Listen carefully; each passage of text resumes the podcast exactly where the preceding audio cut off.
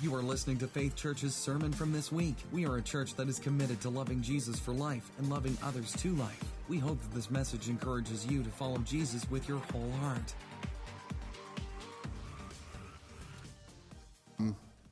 We're concluding the Lord's Prayer series, and it's, it's also Palm Sunday, so we're going to see how that eventually fits together. I promise you it will.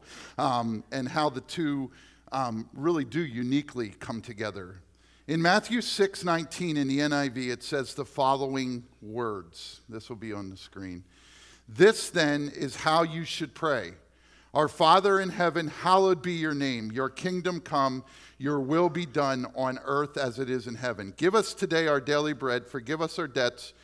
We also, and as we also have forgiven our debtors. And lead us not into temptation, but deliver us from the evil one. Now it stops, just stops.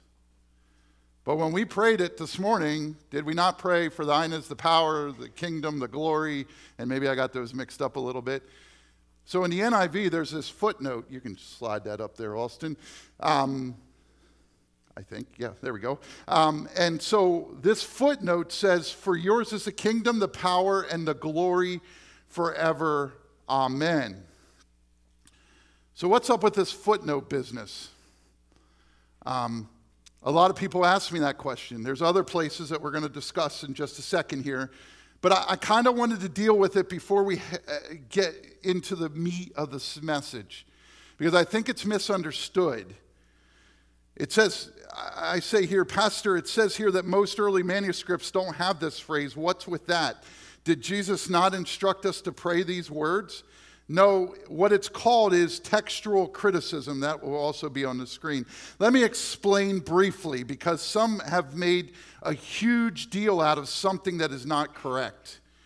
You'll see the chart on the screen of the explanation of what it, what it looks like for textual criticism. Quickly, the Bible was once a big letter. Remember that when we, when we um, first received the Bible in Greek and Hebrew, it was not broken into chapters. You didn't get this. This didn't drop out of the sky already having verses. That was put in there by um, Americans who need to know uh, where they're at in the story. This was just one big story from start, creation, to finish, revelation. That's all it was. And so, in textual criticism, what they do is they, they, they begin to look at things in the manuscript. No chapter divides, verses, any titles, they are not in the original manuscripts. And so that happened when translation happened. This is about honesty and integrity of textual apparatus. Now, let me explain that. There's a lot of big words that are used in all of this. It's not people fooling around with the word or trying to make something out of nothing. I want to be abundantly clear with that because I've heard people make fuss, King James only, NIV only. The NIV's going to trash because they cut out this, they cut out that. This is not about that in any way, shape, or form. Please don't, please don't engage those fights. It's, it's called ridiculousness, is what it's called. It's not a King James versus NIV thing. It's not an attempt to deceive like many believe. It's about what was available to those who were doing the textual criticism. Remember, our scriptures were not automatically written like you have them today. Someone needed to translate them. And there's a lot that goes into that so that scripture holds to its inerrancy and that there aren't tampering with verses. It's the exact opposite of what you see on Facebook. Oh, the NIV authors got rid of this. Yeah, they got rid of that because they have more textual apparatus than the King James people did when they translated in whatever, 1600. It wasn't because they're getting rid of truth. And so many times we make it about that. And so there's another example in Scripture in John chapter 8. If you, if you have your Bible, you can turn there very quickly. We're not going to spend any time there, but you'll see right there written there some manuscripts do not have this story in them. It's the story of the adulterous woman. Did it ever happen? Friends, if that's the question you're asking, that's not a necessary conclusion. The event certainly happened. It rings true as something that Jesus would do. It was probably taken out because some thought it was a little too scandalous. And if you think, well, where are you coming up with this, Pastor? I'm coming up with this by people who have actually done the studies. They're listed for you on the back of your sermon outline, by the way, the green sheet in the bulletin.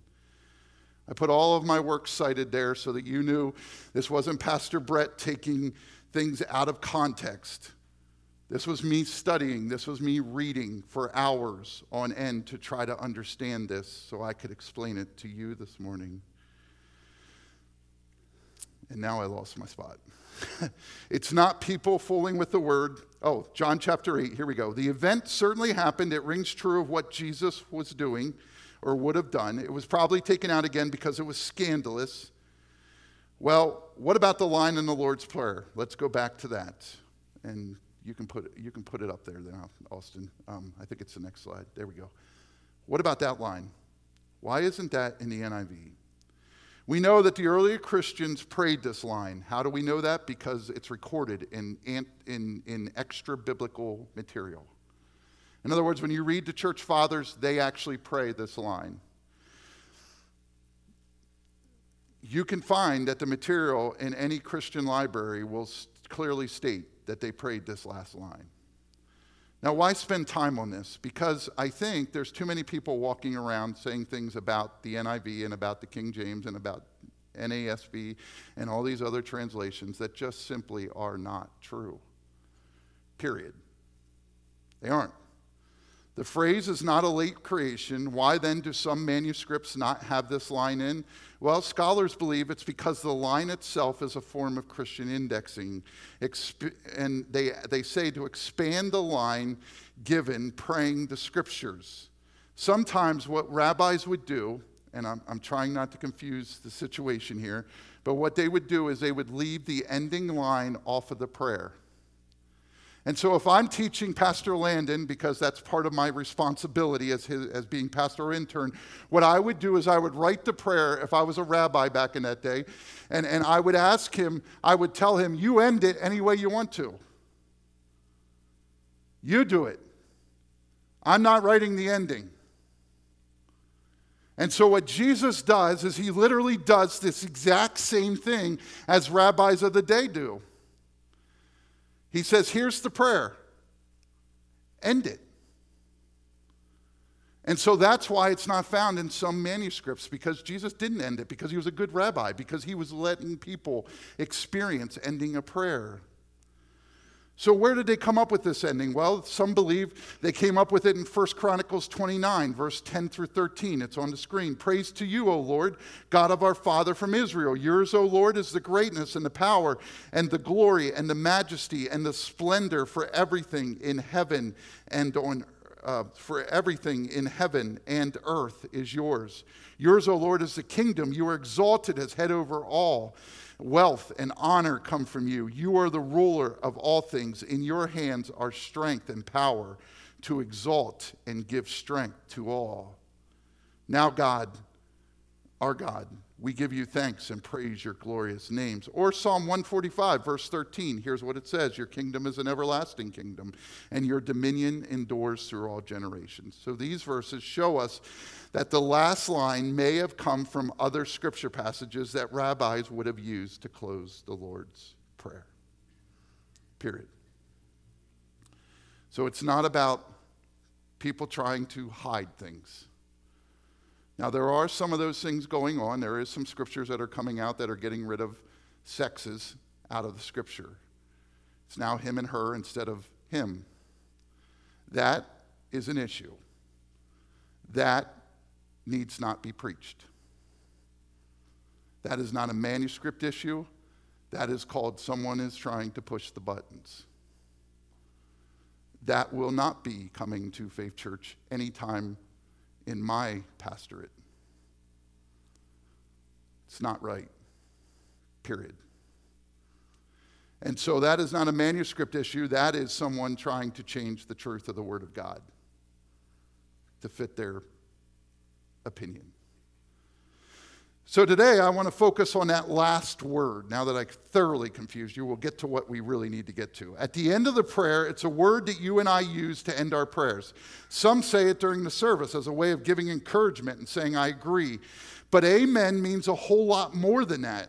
And the more we look at this little word, the more we see how important it really is. The word amen is found 78 times in the English Bibles.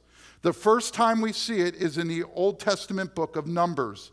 And the last time we see it, check this out Revelation chapter 22, verse 21. It's the last word in your Bible. Amen. Wow. It's God's last word on His word.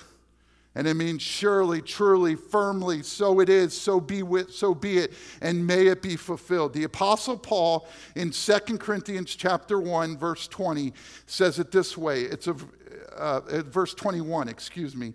Or verse 20, it's not 21 as your sermon outline says. That was a mistake of mine.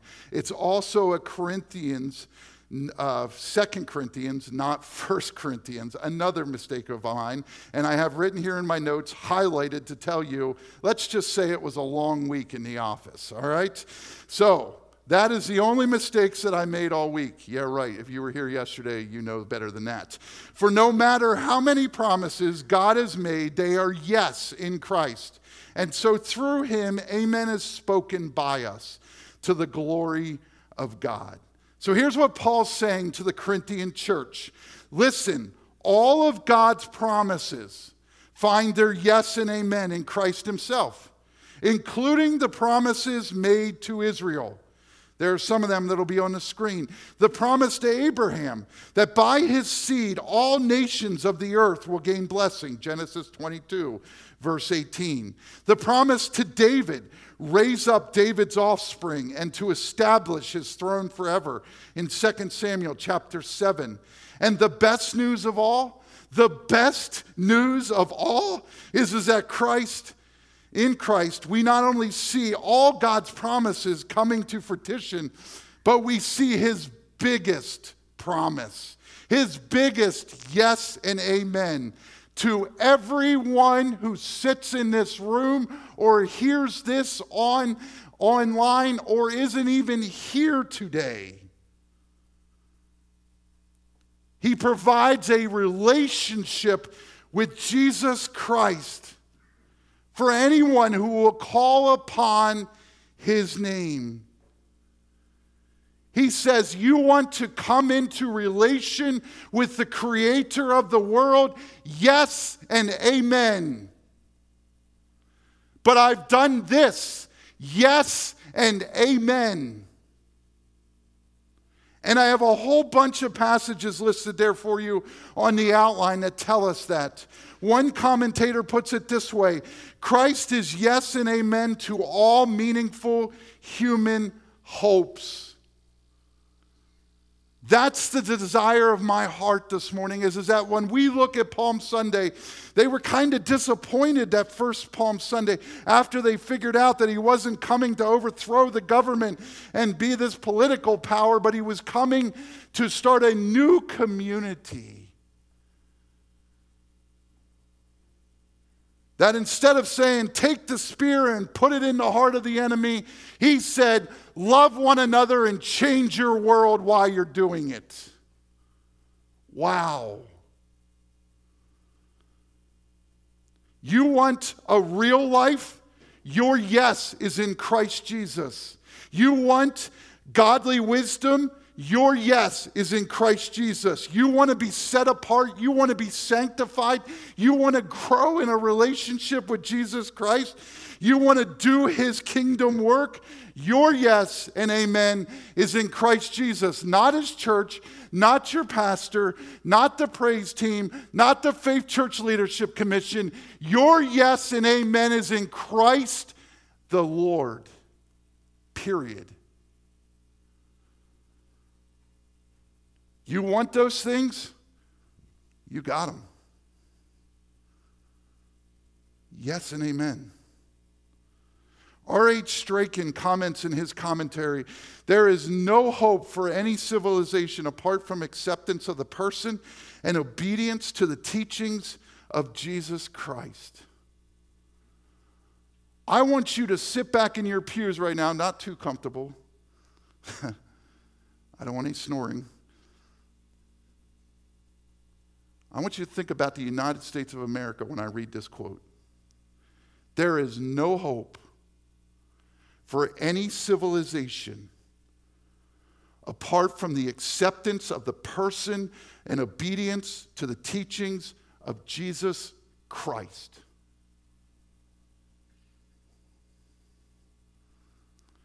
Yet we try to find it in everything else.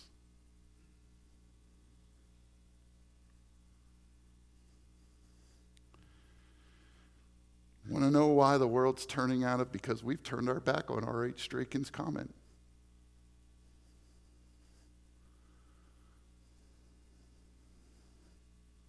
Flat out. And no, this is not about somebody sitting in a White House right now. This is about the church.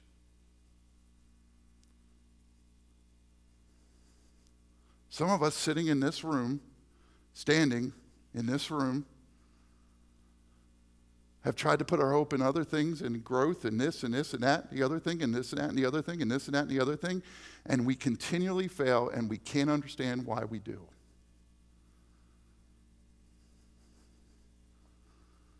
Because there's no hope in any civilization outside of the fact that you put your personal faith in Jesus Christ and that you grow from his teachings, period. No hope.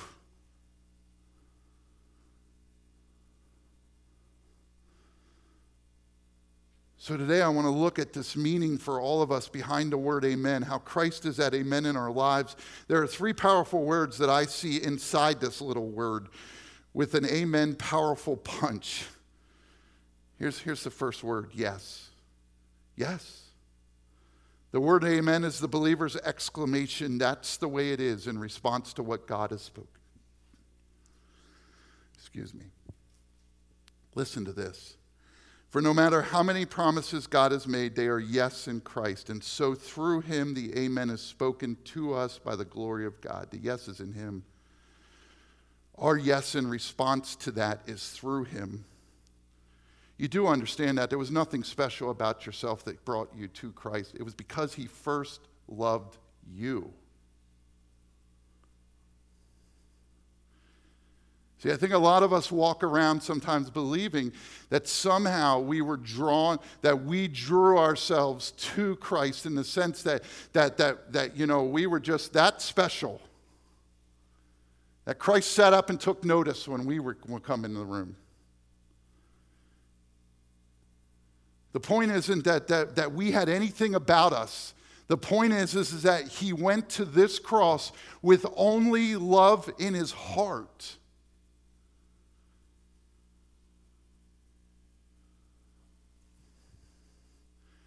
And he started seeking you. And some of you found him very early on in life and you grew in that relationship with him. Some of you have found him later in life and you grew in that relationship with him. But the point isn't that you found him necessarily. The point is, is, is that he found you and continued to pursue you until you said yes through him.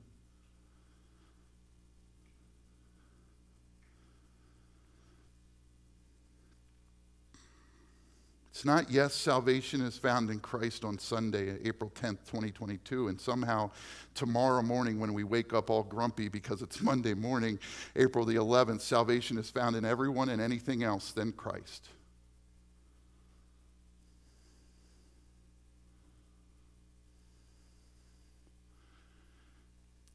Let me put it to you this way I, I grew up in an, in an era that I don't remember certain situations in history, but I do remember very clearly being a youth pastor at a larger church on 911.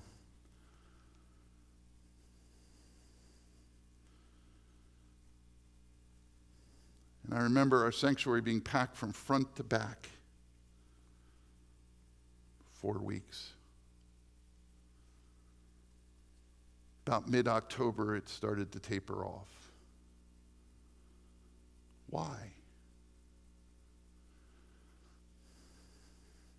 There's something about tragedy that brings people to a realization that there's something bigger in this world. And then the tragedy wears off and it wears off.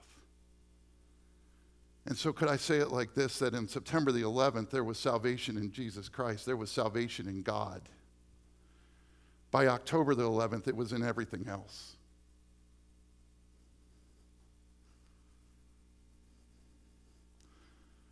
Better build those retirement funds. Better get the best car. Better do this, better do that. Forgetting who paid the ultimate price for all of those things.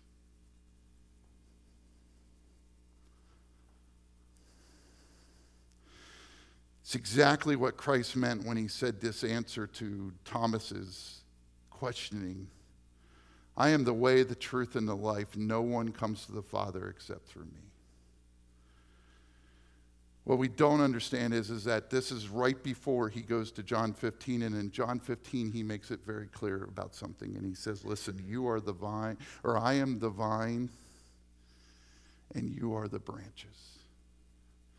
And so, what he's relating this comment to, we don't, we don't do it real well in America because honestly, I, I didn't do this until I did some study this past week. I, I, I see it now, but what we, what we, we don't connect the two together, but they're very connected. What Jesus is doing is he's setting up a teaching here. And he's saying, hey, Peter, hey, Matthew, hey, John, y'all think you're all that. You ain't nothing unless you connect to the vine.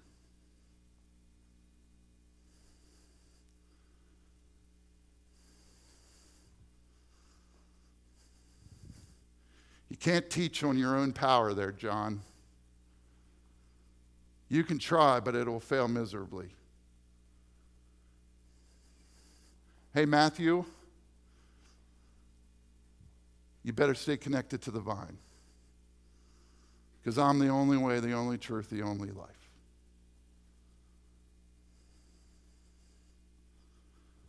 It's powerful. Branches cannot forget the vine because they're fully dependent on him. He's your yes. He's your only yes. Your yes is not in, one, in your 401k or your 403b. Your yes is not in the car you drive.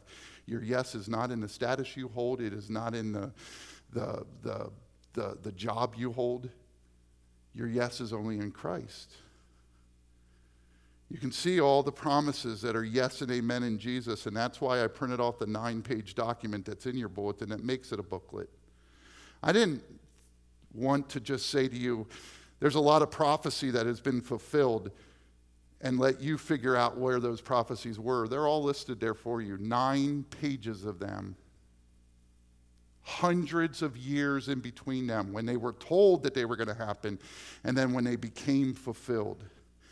And that's not even dealing with the end time stuff yet. Nine pages of yes and amens.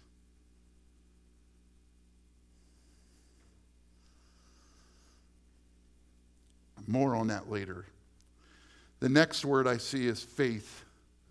The word amen is the believer's affirmation that what God has spoken is absolutely true and reliable. And Mary said these words Behold, I am the servant of the Lord. Let it be so to me according to your word. And the angel departed from her. You know the story. And Mary has just been told. Can you imagine? She's, I don't know, 16, somewhere around in that ballpark, and she's just been told. Not only is she pregnant and she hasn't had relations, not only is she pregnant and hasn't had those, but now she's pregnant with the Son of God.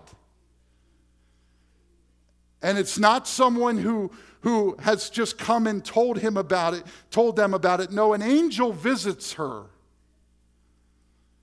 And she hears about this plan of God and she doesn't understand what's going on. But do you hear her response? This is faith, friends. This isn't, this isn't half hearted faith. This isn't the faith that sometimes I put forward. No, this is real faith. When you are told that you are pregnant, and you are not only pregnant, but you are pregnant with the, with the Son of God, and you have yet to have relations in any way, shape, or form, and you don't understand any of it, and yet she says these words I am the servant of the Lord. Let it be to me according to your word. So, in other words, what she's saying is this to the angel Amen. I have faith that what you're telling me is true, and I will put all my eggs in your basket. Amen. The Apostle Paul says it this way Now it is God who makes both us and you stand firm in Christ. What is it that makes you stand firm together? It's faith. Faith is an affirmation that God has spoken absolute truth and is reliable. Paul says it best in verse 24 of those scriptures that Pastor Landon read earlier.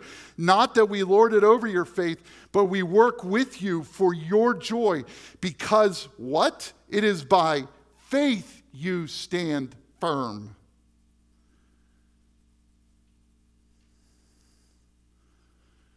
Want to know why you're being shifted with waves and you don't know if you're coming or going and you don't know if you want to dive in or you want to be out? Check your faith.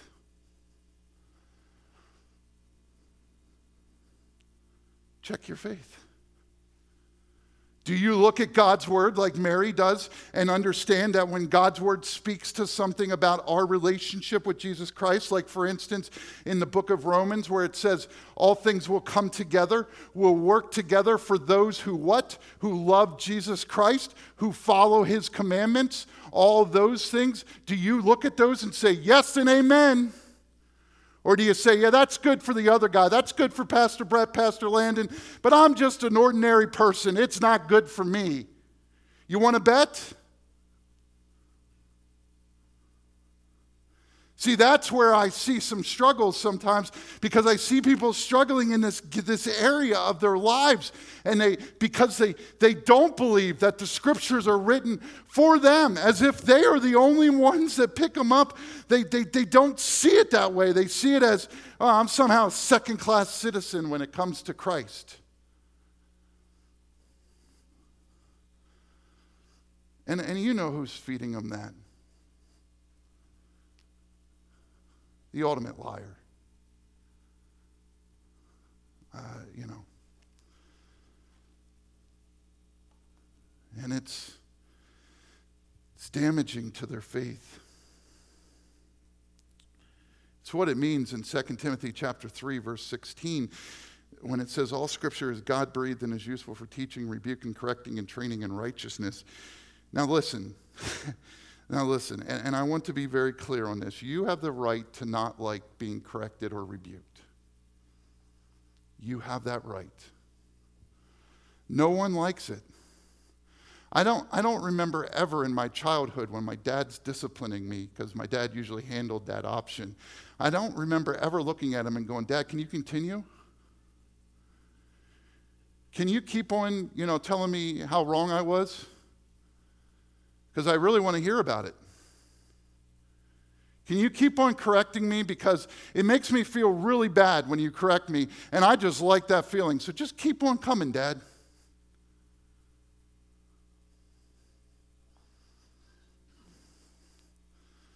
But you see, you don't have to like it. It doesn't change one bit the power of this word.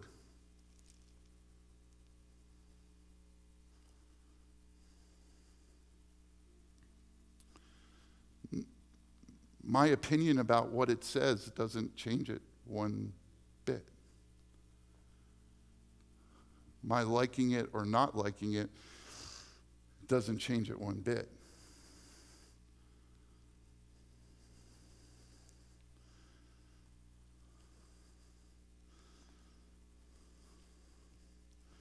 Our late brother Bill Bowman used to say to me after several sermons, he'd say, Listen, Pastor, he'd come out the door and he'd, he'd look at me before he shook his hand and he'd go, You know, I bought new shoes this week. And I said, uh, Yeah, okay. And he'd say, Now, why'd you go stomping all over the tops of them during the sermon? See, sometimes I take heat for what the Lord is doing, and honestly, at the end of the day, it's got to be okay with me because His word is absolutely true and reliable, and I cannot bend from it one bit. And there are people that don't like it. Bill may have been joking. I know he was. I won't bend from it. Some would like you to twist it, make it feel a little bit better. But I can only imagine asking my father, could you not discipline me so hard? Dad, when I ride my bike in traffic on the busiest street in Dover, PA, could you not tell me not to?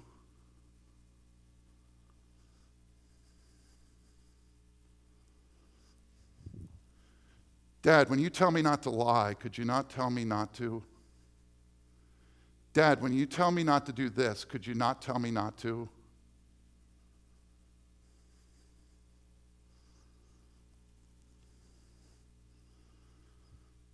It's true and reliable, and it's powerful. And the last word we see in amen is rest. It's the most powerful word there. The word amen is the believer's settled commitment to let God be God in response to our prayer petitions. We've talked about a lot of them. Pastor Landon and I have covered every one of them. He anointed us, it says in 2 Corinthians chapter 2 or 1 verse 21 he anointed us. He set his seal of ownership on us put his spirit in our hearts as a deposit guaranteeing what is to come. The sealing is god's placement of his seal meaning we are his possession not the possession of this world's princes and principalities but the possession of jesus christ himself which is where we find our redemption in things to come. There's nothing good in any of us there's just, not. That will help us to stand before the ultimate judge someday. But instead, it's the only by the shed blood of Jesus that we even have a chance. The sealing here, the, the, the talk about sealing here is an ancient illustration. Letters were sealed. And how they sealed them was they took their rings and they had a little thing on their rings and they would, they would seal the, the letter so that they knew if anyone tampered with it. So it is with the sealing of the Holy Spirit on you. You can rest in the fact that God is God, and because of that, He has your protection and good at the center of His heart, even when it feels like He doesn't. So as we plead for our daily bread, as we plead to forgive others like Christ forgave us, as we plead to lead us not into temptation, as we plead all of these things and so much more, here's what Christ is saying at the end of this message. He's saying, You can rest in the fact that as you plead for those things, it's yes and amen. It's yes and amen. John Piper puts it this way Christ is the yes and amen of God's redemptive plan for humankind. That's you and me. He has come through on everything he has promised. But notice what needs to happen. And we talk about this all the time, and I think it goes in one ear and out the other sometimes. But I wanted to sink into your heart this morning. There is a need to be a part of the family of God in order to experience this sealing. I never want to assume that everybody listening in is hearing, is, is, is, has understood this. In other words, it's not just for anybody. You got to know Him as your personal Savior. You got to respond to Him. Yes, he died on a cross. Yes, next week we celebrate the fact that he raised himself out of the grave. And he did so and defeated sin and death and all of those things. That is very true. All of that has happened. But it wasn't a, a, a, uh, uh, uh, a continual salvation for the entire world because it did happen. And that, my friends, is what we have been running into as a teaching. How many times have I heard as a pastor, you know, I, have done funerals of people who are far from Christ and, and, and, and, and, and not, not here necessarily. I got a phone call from funeral homes and I had to go do it. And I hear people say things like, they're in a better place. Why? Because they were good people. So they never responded to the way, the truth, and the life. No. But they're good people.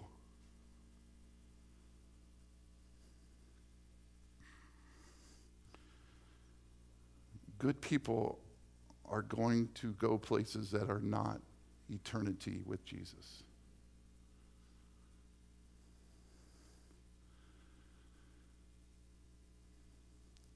It's about a relationship with Him.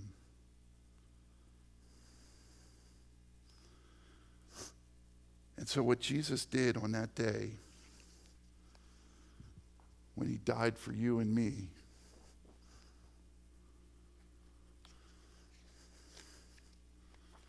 this worked a lot better when I practiced it.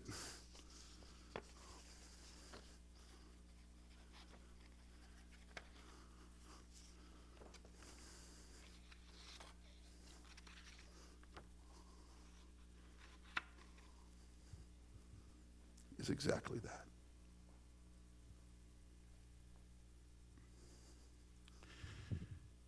He said to everybody in the entire world, This is my amen.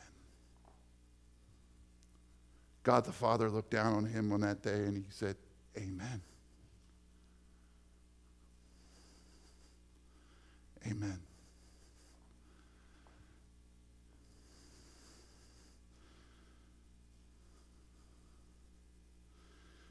Because of this, we can put this amen across this cross on the stage because it's the most powerful yes and amen to all of us.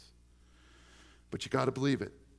The sealing is dependent upon your receiving of this gift.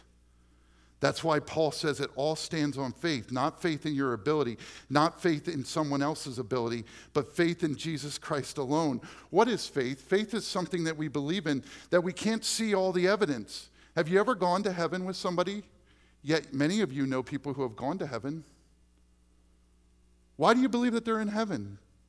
Because you have faith. You can't, without a shadow of a doubt, say they're there. You have faith. Because you believe in the amen. And because of that, we can stand firm even when the world falls apart around us what the Apostle Paul is saying. And not only that, but I mean, just think about the day we are celebrating today. In Zechariah 9 9, it tells of this day, and it was written in 520 to 518 BC. The Gospel of John, chapter 12, tells of it happening and was written sometime close to 100 AD. That means it was prophesied around 620 years before it happened. And it happened. I, I mean, I don't understand how you don't believe that. So you're telling me that a prophet 620 years came up with some story about a guy coming into town with a donkey and it just happens to come true 620 years later and it's all falsehoods.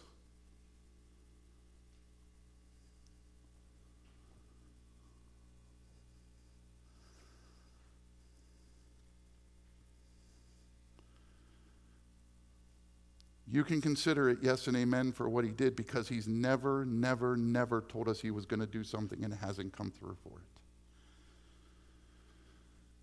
Peter Stoner, a mathematics guru, put it this way. And I want you to try to visualize this for just one minute. If you mark one of 10 tickets and place all those tickets in one hat and thoroughly stir them and ask a blindfolded man to draw one, his chance of getting the right ticket is 1 in 10.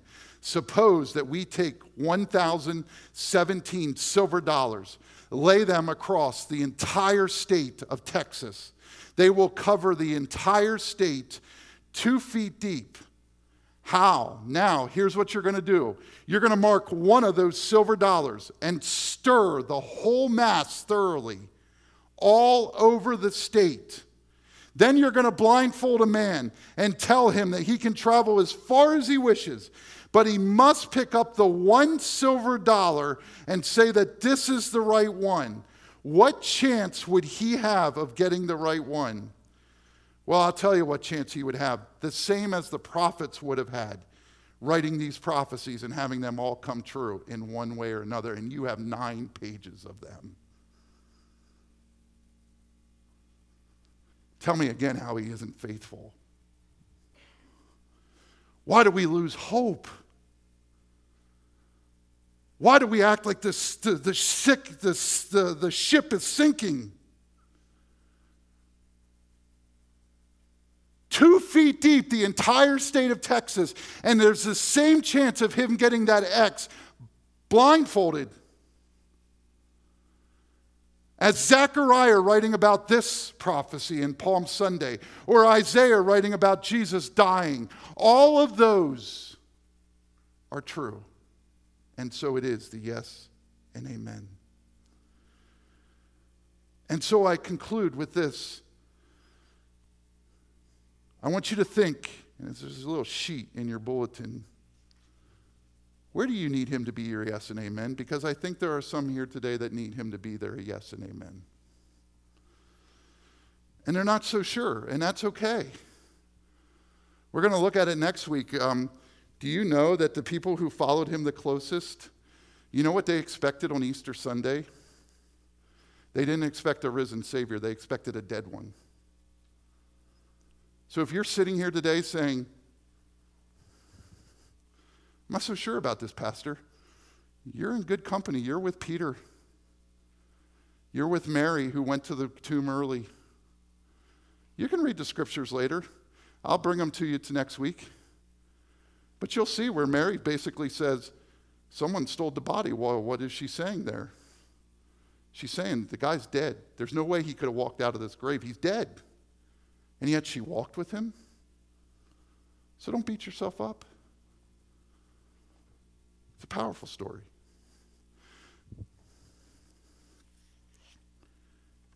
Where do you need to affirm that God has spoken is absolutely true and reliable? What do you need to rest on and to let God be God in response to your prayer petitions? Where do you need to do that at? I want you to think about that as in just a minute, Pastor Land is going to come and play a song. And, and if you have something that you want to give to Christ today, you can, you can put it on the cross and, and do that. I, I you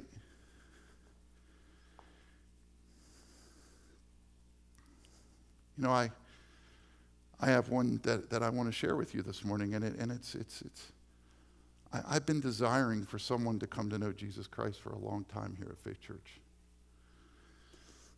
And sometimes I feel like I preach my heart out, and there's no fruit. And so yesterday, I'm, I'm, I'm standing downstairs and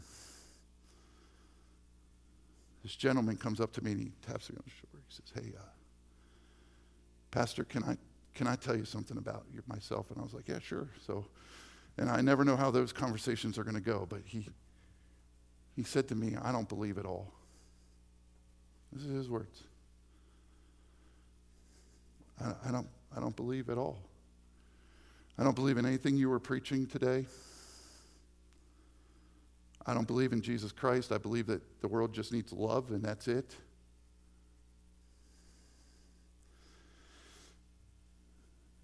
But the story didn't stop there. He said, As you're preaching, tears are running down my eyes. He said, Pastor, I don't believe in your God, but something was tapping my shoulder while you were preaching.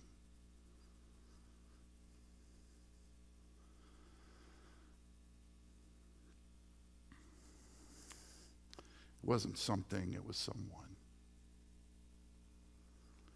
And I told that gentleman that.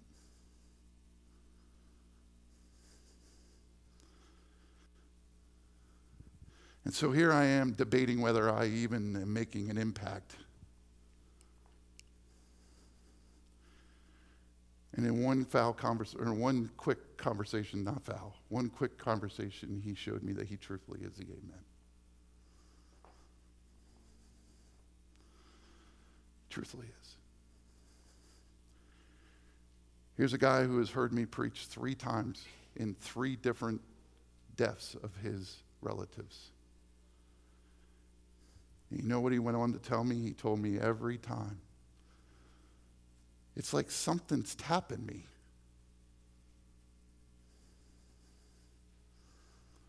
Now, will he come to know Christ? I don't know. But I'm going to tell you what it did. It lit a fire in your pastor to say, I ain't stopping. Because if he's faithful, why shouldn't I be? And some of you need to step up to the same plate and say, I ain't stopping. Because if he's been faithful, why shouldn't I be? Pastor Landon, would you come and lead us in yes and amen? And as you do, they will prayerfully consider where they need to respond.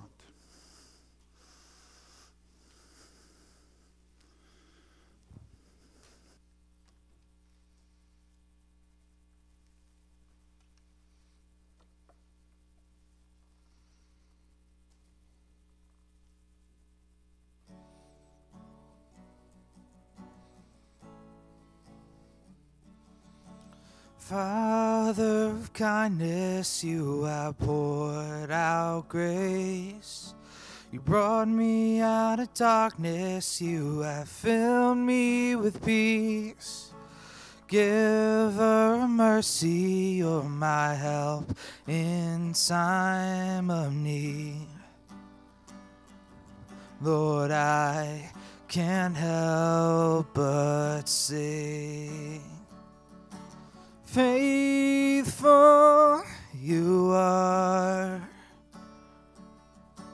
Faithful forever you will be. Faithful you are. And all your promises are yes and amen.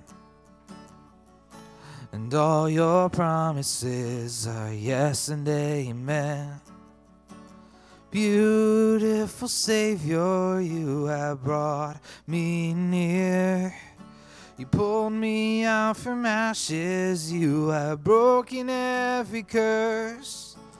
Blessed Redeemer, you have set this captive free. Lord, I can't help but sing. Faithful you are. Faithful forever you will be.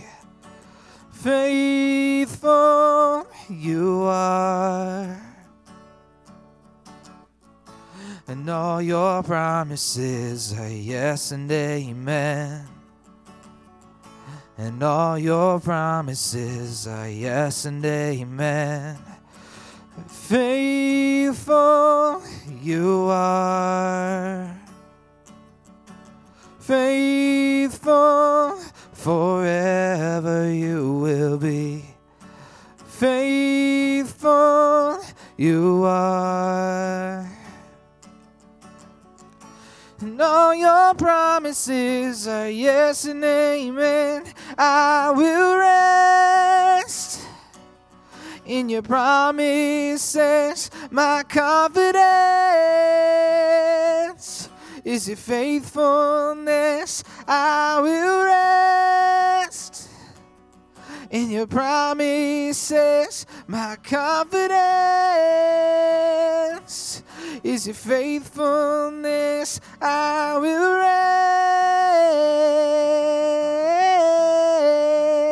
rest in your faithfulness. I will rest in your promises. My confidence is your faithfulness. Faithful you are, faithful forever you will be. Faithful you are. And all your promises are yes and amen. And all your promises are yes and amen. And all your promises are yes and amen. Dear Heavenly Father, we thank you, Lord, that all of your promises are yes and amen. Lord, you have been so faithful. Um, and sometimes we miss it. Like Israel of old, you were faithful in so many ways, and they yet they screamed at you that you didn't give them good enough food. What's this manna stuff? And we do the same thing in our nation, Lord. You've been so faithful. And yet, at the first turn of wrong, we're asking where you are. Lord, help us to see the amen. Help us to focus on what you have done. Help us to go into this holy week understanding that the promises you have made are yes and amen. And help us to grasp the power of this week. In all of our activities, Lord, may it not be about the activity. May be about your spirit working in people's hearts and lives. Help us to do that this week. For Lord, it's in your name we pray this all. Thank you for listening to this message. We hope it encouraged you in your walk with Christ. You can find out more about Faith Church at wearefaithec.com.